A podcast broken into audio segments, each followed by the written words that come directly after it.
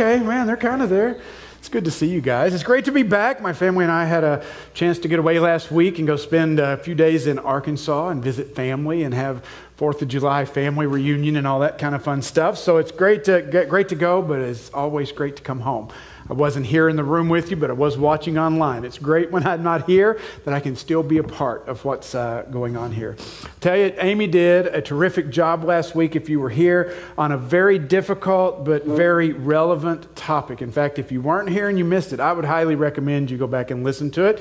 Go to the website, go to our podcast, and, and find it. Because what she talked about was people's desire for the spiritual how people hunger, they long for these spiritual experiences, even if it means chasing after substitute or artificial spirituality. You know, she talked about tarot cards and astrology, horoscopes, and all these things because. Uh, that's what we desire. We're looking for something. And I will tell you, I think part of the problem is that the church has done a really good job of taking the spiritual out We've so mentalized everything that we completely took out the transcendent expressions and the spirituality and those things. And so I get why people would be hungry and looking for that. But we know when we really get back to what Jesus did and what the early church did, is that there is a real thing. There's a real spirituality that is pursuing us and inviting us to experience the presence of God. And we use this word a lot now transcendence, to transcendent presence of God. The God who spoke it all into existence, who holds it all in order with his word, is also the same God that is pursuing us, that desires us, that wants this creation with us. You know, and so Amy talked about last week, you know, how we fear the future, so we ask somebody to tell us what's going to happen, or we want to control things more, so we ask somebody to read the stars and, and tell us how we might need to do things. But whatever it is, when you think about this desire for the spiritual, really what it comes down to, what drives a lot of this, is our view of God. How we see God, how we know God, how we understand God. Who is He? And how does he interact with us? How does he interact with his creation? And so, really, that's kind of what I want to launch into a little bit this morning is, is to think about God. Now, we're in a series called In Plain Sight, and what we're doing is we're just trying to see, looking at the world around us, how does God, how is God in those things? How do we see God revealing himself to us through movies and TV shows and podcasts and nature and spirituality and all these things? Because what we're finding, I hope, is that God does reveal himself. That the reason we can know anything about God is because God chose to reveal himself to us. And if we look, we can even find God in the places we might least expect to see him. So I will tell you, I would love, though, to be able to sit up here on a Sunday and impress you all with just what a deep thinker I am and how I watch every movie and every TV show and listen to every podcast. And in all these things, I'm, I'm so deep that I find theological significance in everything. I don't. It's just not true. In fact, you may be like me that when I watch movies for the most time, I'm the guy that kind of watches for entertainment only. It's like I'm not even thinking deeply about it at all. I'm just kind of there. And really, five minutes after I've watched it, you could come up to me and you could say, Oh, tell me about that movie. And I'd go, It was really good. Well, tell me about it. Well, there was a guy think there was a woman. They went somewhere. You know, that's anybody like that? Anybody watch with that? Okay, good. I'm not alone in this. You know, but there are people who do find deeper significance in movies and shows and things. In fact, you could remember everything about them. Anybody like that? Oh, there you go. You know, those are the those are the annoying people, right? At least to me. Because they watch a movie and then they can start quoting movie lines like immediately after watching it. And I'm like, I couldn't even tell you anything about it. Sounds familiar. Okay, sounds good. So, but there was one movie recent, not recently, within the last few years, and I watched it. And as I as I watched it, like I said, I don't usually have this spiritual eye towards it, but it got to the end of the movie, and I just kind of sat there and I went, "Wait a minute. That's the gospel. That's the gospel." I mean, I thought about the, the, the plot and how it unfo- unfolded and all this, and I was just like, holy cow, this is amazing. And I realized me even saying the word gospel, that's not, that's a church word, right? We don't go around every day going, I got the gospel, the go-, you know. So we need to maybe explain what we mean by that. But the word gospel is from a Greek word that we have in the New Testament. It's called euangelion, and it simply means this it means good news. That's all it means. It means good news. But even by saying it's good news, anybody got any questions about that? Anybody like, well, what is the good news? Who gets to decide what the good news is? And good news about what? I mean, that's where we should go. Those are legitimate questions that we should ask. And as complicated sometimes as I think we try to make it, and often, where I think especially the church in America likes to twist it and make it look more like bad news than good news, we can come to an understanding of what good news is supposed to be. And really, it's just simply this it's Jesus. The gospel, the good news, is Jesus. No matter what else we may try to tack on top of it, no matter how bad we might try to make Jesus look or sound, and we do sometimes, it's just Jesus. In fact, if you look at the Apostle Paul's writings, he really spells it out for us pretty simply in the letter that he wrote. You know, he helped start this church in Corinth and he's writing them letters, and he writes this letter because they're having lots of problems. And in 1 Corinthians in our Bible, listen to what Paul writes. He says, Now, brothers and sisters, I want to remind you of the gospel. There's that word right there. The gospel I preached to you, which you received and on which you've taken your stand. He says, All right, this is what I came, this is what I preached, this is what you believed, this is the foundation of your faith right here. And he continues, he says, By this gospel, there it is again, you are saved, rescued, redeemed. We'll get to that. If you hold firmly to the word I preached to you, otherwise you've believed in vain. So, what's going on here? There's others coming in and they're doing what we like to do. They like to come in and they say, "Well, yeah, there's Jesus, but there's Jesus and you need to, you know, you need to attend church 50 times a year. And you know, really, if you it's Jesus and give 10% of your income because if you don't, can you really say you're following?" And so you see how it works. We just start tacking these things on. We just add them up. And, G, and Paul is saying, "Don't do that. Remember what I told you, the gospel that I preached to you." And there he's going to tell them what it was. He says, "For what I received, he says, I got this from Jesus himself. What I got, I passed on to you of first importance. This isn't the 13th most important thing. This isn't the seventh most important thing. This is number one. Number one, right here. What is it? That Jesus Christ died for our sins, according to the scripture. That he was buried, and that he was raised on the third day according to scriptures. And after that, he appeared to Cephas and the 12, and then he appeared to more than 500 of the brothers and sisters at the same time, most of whom are still living, though some have fallen asleep. What's he saying? He's saying, listen, many of you were here or you know somebody that was here.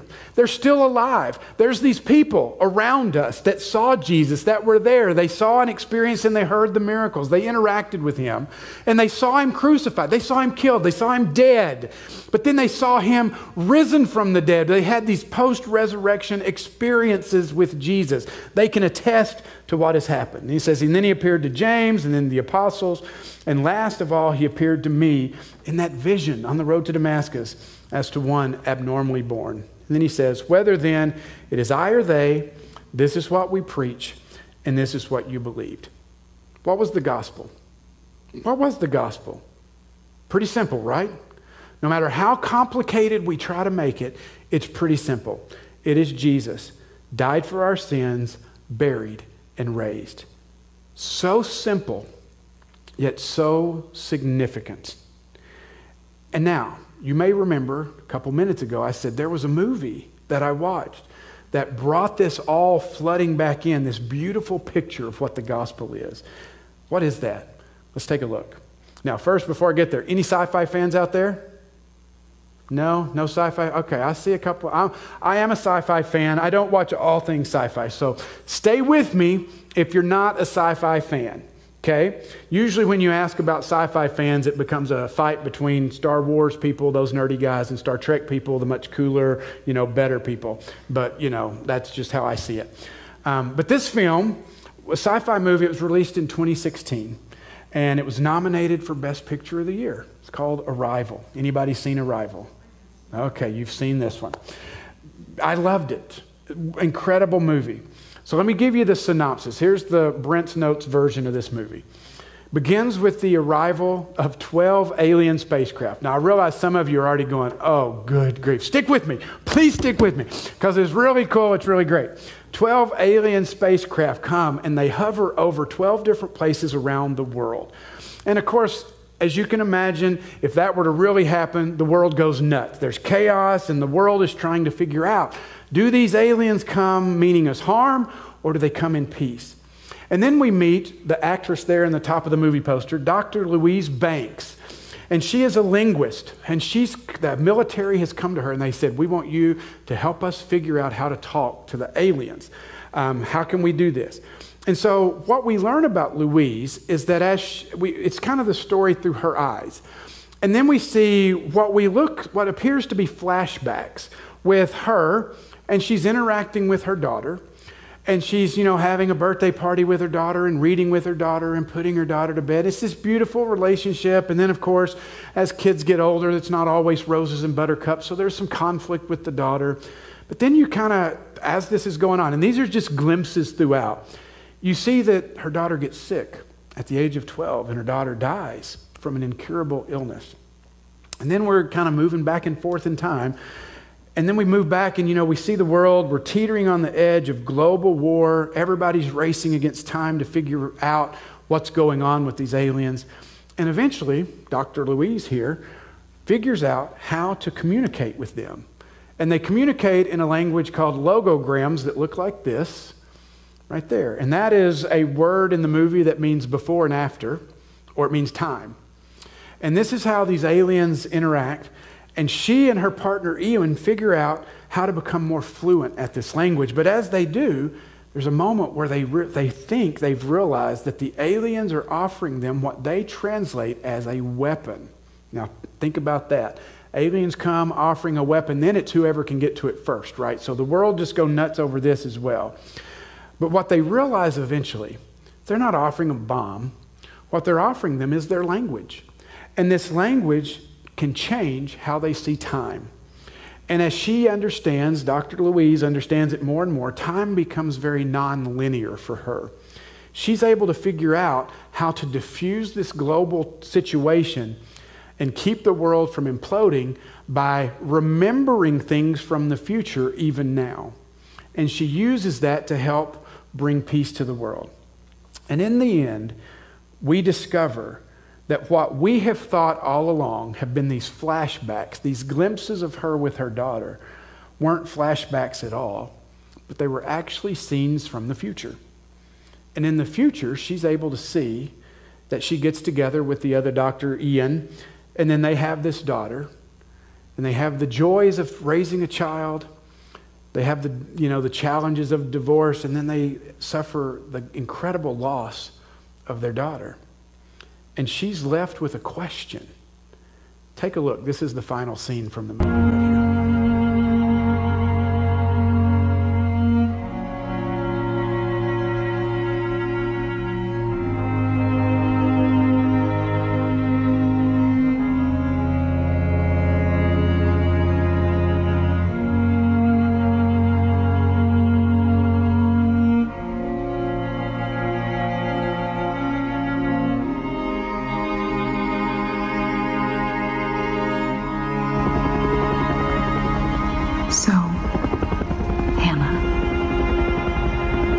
is where your story begins. The day they departed.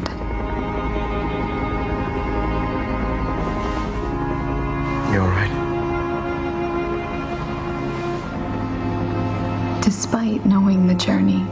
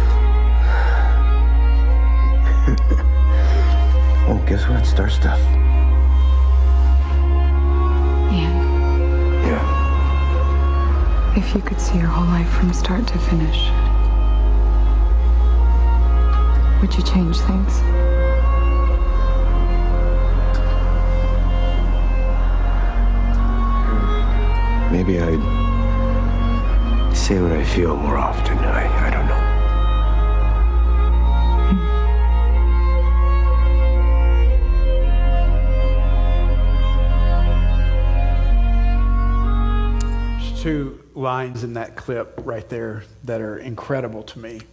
The first one is if you, she asks, if you could see your whole life from start to finish, would you th- change things? What a question.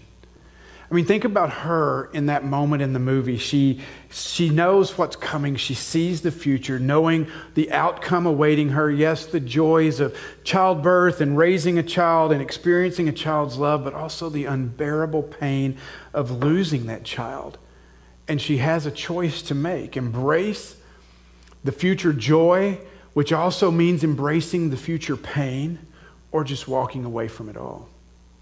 And I love that line. It was early in that clip where she says, Despite knowing the journey and where it leads, I embrace it. What a powerful, powerful thing. And as I as the credits rolled on that movie, I sat there completely taken with knowing that this wasn't some 21st century screenwriter's words or science fiction movie. That this is God's story. This is how God sees creation. And it's not just a story about, well, would you make different choices and all that. Really, it's, a, it's, it's about the choices that God has already made, the choice that He made, the things He's already done. This is an example of the gospel. I mean, when we look at the Bible and you start at the very beginning, the book of Genesis, you don't get very far before you begin to see and understand just how off the rails this thing was going to go right from the beginning. I mean, what, page two of Genesis? I mean, we already see it. We see humanity and their boldness, their audacity, their rejection, imperfection. That's what we did. It's what humanity did. We weren't content to reign with God, even though He told us we could reign with Him forever. We wanted it for ourselves. We wanted to push Him out. So we gave in to the temptation. We took the fruit and we rejected God's plan. And we didn't just reject God's plan, we rejected even God Himself. We pushed Him out. And as I thought about that, I thought, imagine the heartache for God. I mean, we don't have to really imagine it very far because you go a few more pages over in the book of Genesis. You get to Genesis chapter 6. And in the, just very early in the story, look at what it says. The Lord regretted that he had made human beings on the earth, and his heart was deeply troubled. That's a sad verse, isn't it? That is a terrible verse. And that, that what's translated there, deeply troubled, is also translated in other places, grieved distressed, to be in pain, to be hurt. And yet, even with this moment, even with all the, and you continue through the Old Testament, and you continue to see the rejection and the awful things and the outright evil things that humanity has done. Even with all the sin, the rejection, the heartache, and the pain, we find that God knew this would be the way. He knew that we would turn away from Him. He knew that we would be selfish, that we would be power hungry, that we would be arrogant and proud, and sometimes downright evil.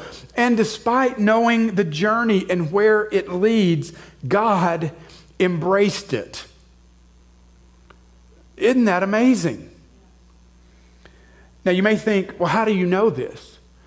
How do I know God wasn't just surprised by the things that happened and when humanity jumped off the rails? He didn't go, wait, what's going on? Well, there's several places. In fact, if you look at what the early church leaders and, and the New Testament writers wrote, we understand. Like Peter in the letter that he wrote, First Peter in our Bibles. Look at what he writes. He says, For you know that it was not with perishable things such as silver or gold that you were redeemed from the way of li- empty way of life handed down to you from your ancestors, but with the precious blood of Christ, a lamb without blemish or defect. He was chosen before the creation of the world, but was revealed in these last times for your sake. Through him you believe in God, who raised him from the dead and glorified him, and so your faith and hope are in God. I love the language there. Look at that the, the redemption. Another good church word, right? Redemption, meaning to be set free, to be released, like the freeing of a slave. And Peter writes there that we are set free from what? From an empty way of life. And he tells us that it's the blood of Jesus that sets us free. He's talking about the cross, the death of Christ on the cross. That's the gospel. But notice the timing. What did Peter say here? When was Christ chosen? When was this set out as a plan to be, to be unfolded before us? When did God decide that He would do this? When? Before the creation of the world.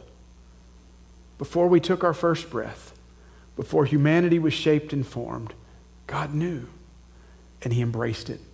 Let's look at another one. The Apostle Paul, in his letter to the church in, Ephesus, in Ephesus, look at what he writes. He says, For he chose us in him, in Christ, before the creation of the world, to be holy and blameless in his sight. In love, he predestined us for adoption to sonship through Jesus Christ, in accordance with his pleasure and will, to, pra- to the praise of his glorious grace, which he has freely given us in the one he loves. In him we have redemption through his blood the forgiveness of sins in accordance with the riches of God's grace that He lavished on us. Look at those next beautiful words adoption.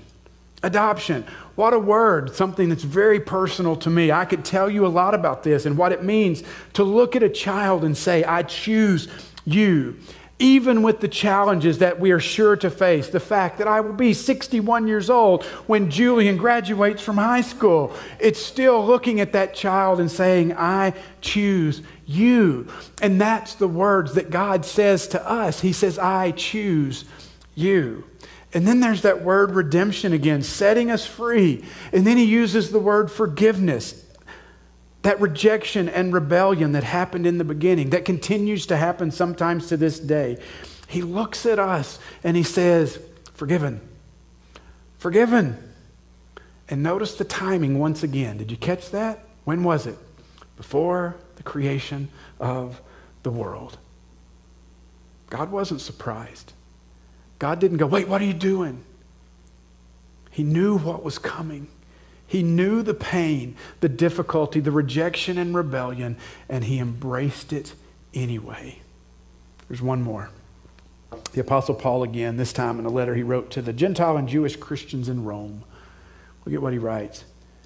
He says, You see, just at the right time, when we were still powerless, Christ died for the ungodly. Notice the language that is used here powerless, ungodly. he says, Very rarely will anyone die for a righteous person, though for a good person someone might possibly dare to die. But God demonstrates his love for us in this. While we were still sinners, Christ died for us. Since we have now been justified by his blood, how much more shall we be saved from God's wrath through him? For if while we were God's enemies, we were reconciled to him through the death of his son, how much more, having been reconciled, shall we be saved through his life? Not only is this, but we also boast in God through our Lord Jesus Christ, through whom we have now received reconciliation. Okay, so this puts an entirely different spin on it.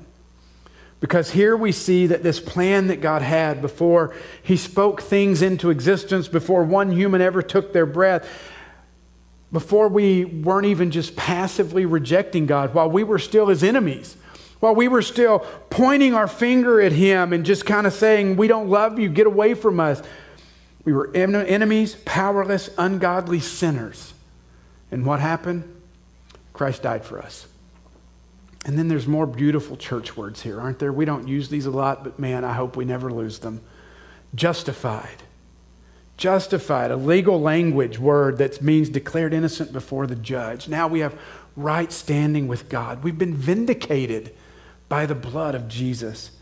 And you know, that would be amazing all on its own, right there, wouldn't it? I mean, if that's all that Jesus did, if that was the gospel itself, could we complain? Could we walk away and go, well, just got just didn't get the whole thing? No, it'd be great. We'd be perfect. But that's not it. He doesn't just say, I'm not counting your sins against you. He says, we're also reconciled. Anyone ever been on the outs with somebody relationally before? What's that feel like? Awful, isn't it? It's terrible. It's uncomfortable. You think about them all the time. You think about the relationship. And if you're a self aware person, you think, what did I do wrong? How can I fix this? But then in that moment, when that strained relationship, something happens, one person takes a step towards the other, there's forgiveness, there's reconciliation, there's hugs, there's tears, there's all these things. It's beautiful, right? I mean, it's, be- it's incredible. What relief when that happens. And that's what God has done here, even without us making the first move. I mean, think about that. God didn't think, say, well, you know, you take a step and then I'll take care of it. He took the first step. And he didn't just take the first step, he took all the steps. Like I said, we're still sitting over here pointing fingers at God, stewing in anger over God's not fair and God's done this and life isn't whatever. And God's just walking his way towards us. And how's this reconciliation happen? Not just because God's taking the steps, it's happening through the Son, it's happening through Jesus Christ. And look at the beautiful language no longer God's enemies. In this one, it says, now we're his friends. But then we take that step further back to what Paul said previously about adoption. That doesn't mean just friends because my children aren't just my friends, they're my children. They're heirs. They carry my name. And God says, That's exactly right. You're my children, you're my heirs, you carry my name. Isn't that, isn't that beautiful? Oh, man. And what's so amazing here is that as Paul's writing this in this Greco Roman culture, yeah, people would reconcile relationally, humanity would reconcile, you know, when, when needed. But the idea of reconciliation with a deity, the idea of reconciliation with a God, that didn't happen if they wanted to reconcile with their deities, there was something they would have to do. They'd have to pay a price, they'd have to make some reparations. But for the deity to initiate that reconciliation, completely unexpected. Something Paul's nobody around him would have been like, oh, yeah, we're, no, outside the box. And you notice, even in that last passage, Paul's talking about time again. He says, This was all done at the right time at the right time. Now, go read your commentaries and you'll figure out there's a lot of debate over what that actually means. But as I looked at it this week in view of the other passages we looked at, I thought, you know, we see here God who exists in eternity. Time is only possible because He's created it and He's only inserted Himself in it because of us. And before time began, He knew what we would do. He knew about the rejection. He knew creating humanity this way would cause pain. And he did it anyway. He did it anyway. And at the right time, doesn't say, well, now I'm going to reveal to you my plan. At the right time, he reveals his heart. In the death of Jesus Christ, while we were still sinners, God demonstrated his love for us. And demonstration is probably too weak of a word here. Proves would be better. God proves his love for us. Now, can we just sit in that moment for just a, you know, just sit there for just a moment in that thought? Look at that verse again on the screen.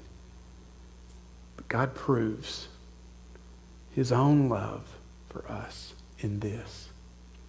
While we were still sinners, Christ died for us. You know, sometimes I think when we followed Jesus for a while, I memorized this as a kid. Anybody else? Romans 5 8. I had it. It's been there a long time. And it is so common for me to just kind of go, whoop. But this week, as I was studying, I mean, this verse just kind of grabbed me. And I was taken. But God proves his own love while we were still sinners. Christ died for us. There's a couple different ways that can be translated. Go to the next slide. Here's the Phillips New Testament translation. It says, Yet the proof of God's amazing love is this that it was while we were sinners that Christ died for us. Just a little turn there. Wow. This is the proof. Go to the next one, the message. paraphrase.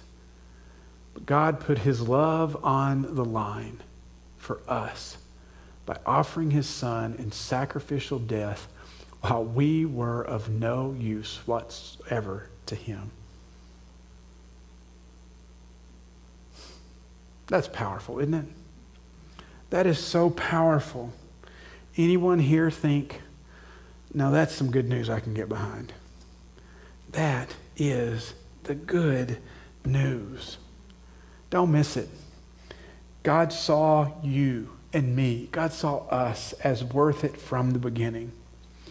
And just like Amy talked about last week, our desire for spirituality, I believe we desire the gospel. I really do. I believe we have something within us. It's looking for satisfaction, it's looking for acceptance, it's looking for fulfillment, it's looking for salvation. But just like Amy talked about last week, I think sometimes we are looking for it in the wrong places. You see, we look for someone else to save us. We're looking for somebody around us to save us. We look, God help us, to our political leaders to save us. We look to our educational system to save us. We look to our relationships, our sexuality, our religious systems, even to save us. And sometimes we even look to ourselves to save us. But you know what the good news is? That even knowing the difficult and painful journey, God began pursuing us a long, long, long time ago. Why would he do this? Why, knowing everything that could happen, the ups and downs? Why go through this? I heard somebody explain it this way because knowing something and experiencing something are very different things. And it's about experiencing God. God's not just content with us knowing about him, he wants us to experience him. It's like this. You know, anybody here love ice cream? I love it. Could eat my weight in it. I can't, but I, I shouldn't, but I could. Anybody, you know, want to just know ice cream is good? How many of us like to experience the wonderful creaminess of ice cream? Right? Absolutely, we all do. What about your, your parents, your kids, your spouse, their love? Do you want to just know that they love you, or do you want to experience that love? And see, and that's the beauty of this. That's the invitation that God is extending to us today. It's not saying, come know about me. He's saying, come experience me. Come experience this love that I've proven to you time and time again. And all that's needed to make that happen, it's already been done. And God's just looking at us saying, now receive this as a gift. And what a gift it is.